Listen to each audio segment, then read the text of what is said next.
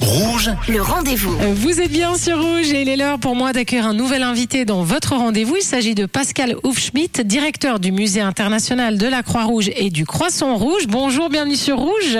Bonjour, merci, bonjour tout le monde. Euh, Bonjour, alors on va parler ensemble euh, d'une exposition temporaire qui démarre au mois de mai au Musée international de la Croix-Rouge. C'est celle de Petrit Ali Ladj qui raconte euh, à travers l'art ses souvenirs d'enfance de la guerre du Kosovo.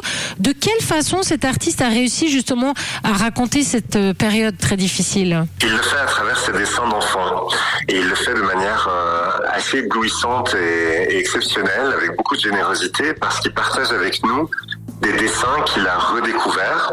Pendant la guerre, il a été pris en charge par un, psychologue dans un camp de, réfugiés qui lui a vraiment dit, écoute, dessine, dessine, ça te permettra de dire ce que tu n'arrives pas à dire, ça permettra aussi de, partager toute, euh, toute la violence de cette situation. Il a dessiné comme ça 38 euh, pages à 4.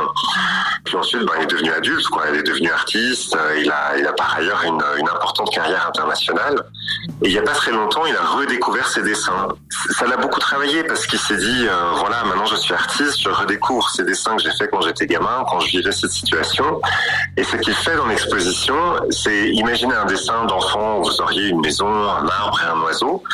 Eh bien, il découpe cet arbre, il découpe cet oiseau et il les transforme en d'immenses panneaux qui pendent du plafond. Et vous marchez du coup dans une forêt de dessins. Euh, vous êtes immergé dans son souvenir d'enfant. Et du coup, c'est à travers ce geste-là qu'il se réapproprie sa propre histoire. Il n'a pas décidé de vivre la guerre, mais par ailleurs, il partage aussi avec nous son chemin de guérison. Donc c'est vraiment une exposition qui parle de résilience. C'est une exposition qui parle de qu'est-ce qu'on peut faire au mieux avec ce qu'on a. Et c'est une exposition qu'on peut lire de plein de différentes manières parce que vous êtes dans une forêt de dessins d'enfants euh, qui est complètement euh, impressionnante et merveilleuse, mais qui en même temps vous amène à réfléchir à un souvenir individuel, mais aussi un souvenir collectif d'un- d'une grande guerre du XXe siècle. Et ça s'appelle Histoire inachevée, dans le cadre de l'année sur la thématique santé mentale. Je te demande pourquoi, alors là vous l'avez un petit peu abordé avec la résilience, etc., mais euh, pourquoi le choix de cet artiste et de cette expo pour ce thème? Parce que Petri Talilage, pour nous, était vraiment euh, exemplaire et nous avons beaucoup appris avec lui sur l'art en tant qu'agent du soin. Ça nous intéresse beaucoup, ça, dans notre année euh, de santé mentale, parce qu'on on est très curieux de comment l'art, la culture, les musées peuvent favoriser le mieux-être. Euh, là, on est face à quelqu'un qui a utilisé le dessin pour faire face à une situation terrible et qui l'utilise encore aujourd'hui pour reconstruire euh, son identité et son histoire. Mais après, de manière plus large, on peut se dire aussi, bon ben, moi, qu'est-ce que ça me fait? Comment je me sens de découvrir ce travail, de prendre le temps euh, d'aller dans un musée, de prendre du temps pour moi, et aussi l'art ici comme moyen euh, de comprendre une actualité euh, du passé, celle de la guerre du Kosovo, mais peut-être aussi de s'interroger sur ben, comment ils vont en fait tous ces enfants dans ces pays dont on parle dans l'actualité, dans le Soudan, dans l'Ukraine. Est-ce qu'ils sont aussi en train de faire des dessins maintenant?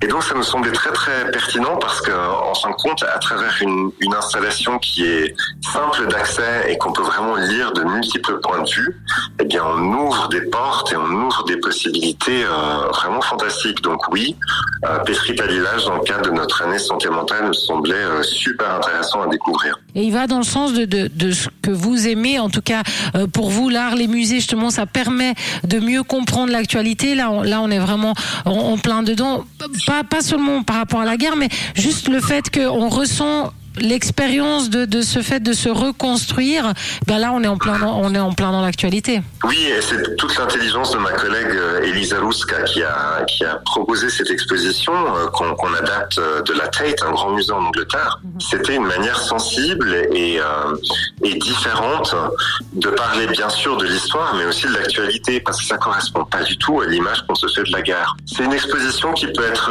riche d'idées et de rassurante sur nos capacités à tous et toutes de, de se relever et d'aller de l'avant. Et donc ça s'appelle Histoire inachevée. Ce sera du 25 mai au 17 septembre au Musée international euh, de la Croix-Rouge. Merci en tout cas beaucoup euh, d'avoir été notre invité sur Rouge, Pascal Schmitt. Merci à vous pour toutes ces infos. Merci beaucoup à vous. Merci. Et moi, je vous rappelle que si vous avez manqué une information, eh bien cette interview est à retrouver en podcast sur notre site rouge.ch.